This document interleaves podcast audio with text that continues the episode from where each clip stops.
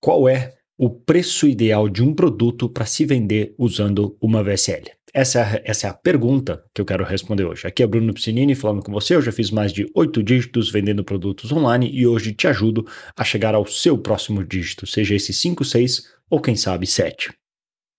Para se usar uma, uma VSL, não só VSL, mas, por exemplo, é, textos, cartas de vendas e webinários, qual que é o preço ideal para a gente usar em cada um deles? Porque não é necessariamente que assim é uma obrigação, mas geralmente cada um deles vai funcionar para um preço melhor. Eu já comentei isso num outro vídeo, num vídeo mais completo de VSL, mas achei que fazia sentido eu fazer um vídeo só sobre isso. Então, para ser uma resposta rápida e direta, em termos gerais, em termos gerais, se a gente for dividir nesses três tipos de carta de vendas, é, VSL e webinário, é uma progressão de preço. Quanto mais caro, tu vai tender a usar os outros métodos. Até daria para colocar um quarto método que está sendo, assim, começou a ser bastante usado nos Estados Unidos, através principalmente do Alex Hormozy, que é um cara que é publica, assim, porque ele usou muito isso e teve ótimos resultados, a galera começa a copiar e que faz muito sentido, que seria o, o, o phone funnel, que ao invés de chegar para um webinário e tu vender diretamente, tu coloca uma pessoa no telefone, o que faz muito sentido dependendo do caso, ainda mais se tu quiser trabalhar com tickets altos. Então vamos considerar esses quatro. O primeiro deles, cartas de vendas. Cartas de vendas, sinceramente, eu já vi produtos, acho que uma vez eu vi uma promoção da Empíricos, não lembro qual produto era, talvez aquele do 1 um milhão rápido, mas alguma promoção que vendia, acho que era um produto de 2 mil reais. Só que isso também tem que entender, porque assim, eu tô falando pensando principalmente em tráfego frio, tá? Porque uma coisa é tu mandar uma carta de vendas para um público que já te acompanha, alguém que já está na tua lista e tu só está mandando para fazer uma conversão de alguém que já te conhece. Aí tem muito mais margem de poder trabalhar de outras maneiras. Agora, tráfego frio que é o mais difícil de converter e que até outro dia eu vi um cara falando uma, uma, algo bem interessante, que era, o, acho que foi o Chris Haddad, que é um cara que já, assim, ele tem o, o pen name dele, o nome artístico é Michael Fior, ele trabalhou por muito tempo no nicho de relacionamentos e ele tem até inclusive um treinamento de copywriting, que é bem interessante. Ele comenta que assim, enquanto tu ainda, enquanto tu ainda não teve uma oferta que funciona com tráfego frio, tu não é um copywriter de verdade porque é ali que é o jogo de gente grande que é jogado. Fazer uma carta de vendas, um vídeo, o que for, para vender para uma lista já, já aquecida e audiência que já te conhece, não vou dizer que é fácil, mas não se compara a criar uma boa oferta, uma boa VCL para funcionar em tráfego frio. É outro jogo, completamente diferente. Exige muito mais do copywriter. Por isso, tanto é que copywriters é, iniciantes geralmente são contratados para começar campanhas de back-end, ou seja, para disparar e-mails, para fazer ofertas para a lista que já conhece a pessoa. Os de front-end têm que ser os melhores copywriters. E é engraçado, assim, fazendo um parênteses, porque se tu vai pensar em termos de lucro, o back-end dá muito mais lucro.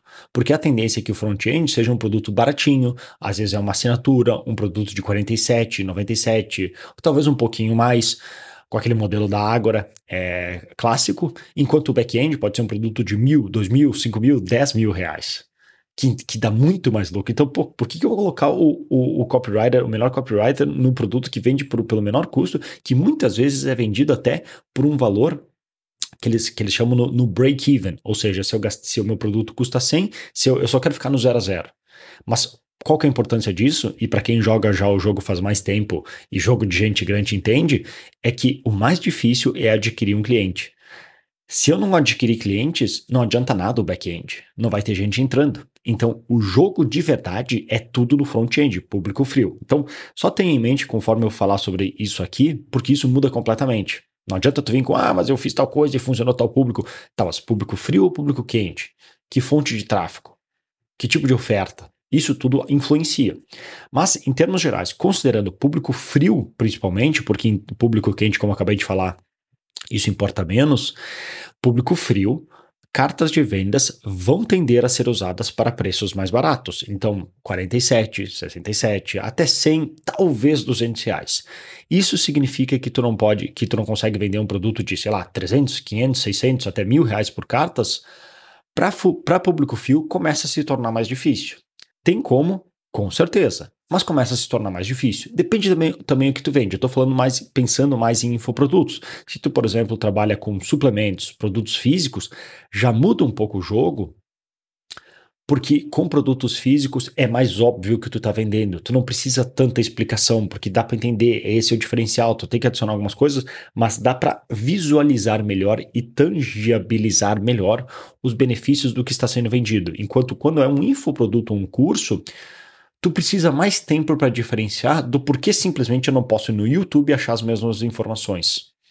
E isso requer tempo para tu explicar do porquê o teu método é diferente, porque tu está vendendo ar, tu está vendendo ideias. E para vender ideias requer mais tempo.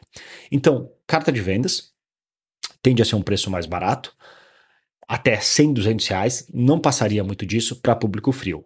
Aumentando, uma VSL já vai funcionar melhor. Então, VSL, desde produtos mais baratos, eu já vi VSLs gigantes para vender um produto de 50 dólares, que era um e-book, até menos que isso, não subestime, mesmo seja 50 reais, não acho que ah, só 50 reais. Não é só 50 reais. De 50 até 500, 600 reais, talvez um preço bom, ainda mais se tu apresentar daquela maneira, tu fizer uma boa oferta apresentando o preço parcelado, tu consegue até uns 4, 300, 400, 500. Geralmente o que eu vejo, as VSLs que hum, melhor têm funcionado, elas caem ali na faixa de entre 300 e 500 reais, dependendo como é que é a oferta posicionada. Mais que isso, tem como? De novo, sempre tem, não é uma regra mas começa a se tornar mais difícil. Então, entre 300 e 500 reais eu acho que é um preço muito bom para se trabalhar com VSL porque tu consegue ter uma conversão ainda direta de tráfego frio e tu tem uma margem boa para trabalhar para conseguir gastar uma certa quantia em tráfego, dar um retorno mínimo e aí depende dos objetivos. Se é só uma fonte de entrada de front-end para vender para lucrar depois no back-end, se tu já, já quer ter lucro logo na entrada, que vai ser cada vez mais difícil tu conseguir ter, conseguir ter lucro logo de cara com marketing direto, aí depende da estratégia. Passando disso, de 500 reais até uns 2 mil reais, webinário. O webinário seria o ideal para 500 a 2 mil reais. Assim, acima de mil reais, webinário com certeza. Entre 500 e mil é aquela zona meio entre VSL e webinário. Depende do que, que está sendo, tá sendo oferecido. Mas acima de 500 reais, eu já começaria a considerar o webinário. Porque tu vai é, perder muita... Tu vai... Tu precisa de mais atenção. O webinário, do jeito que é posicionado, do jeito que é feito, tu consegue reter a atenção da pessoa por mais tempo. Funciona muito bem no tráfego frio. Tem muita gente vendendo, assim, bem legal com webinário direto para tráfego fio, com anúncios de Facebook, Insta e Facebook, Instagram e YouTube, jogando para a página clássica de, de opt-in e vai para o webinário. E o legal é que tu já tem um opt-in. Tu não precisa desenvolver uma isca digital para daí jogar para uma VSL para ir para outro lugar. Ou o webinário já é a isca digital. E ele por dentro, tu pode fazer a mesma coisa com uma VSL também, que onde a VSL é uma apresentação com X dicas sobre tal assunto e dali já joga para o funil. Então, um webinário pode funcionar muito bem de 500 até uns 2 mil reais, é um preço bacana para se trabalhar.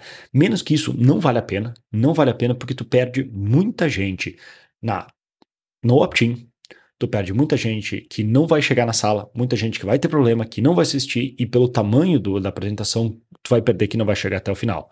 Então, tem que ser um valor maior para justificar pelo menos, assim, menos de mil reais, eu não acho que vale a pena o webinário. Eu já consideraria uma VSL.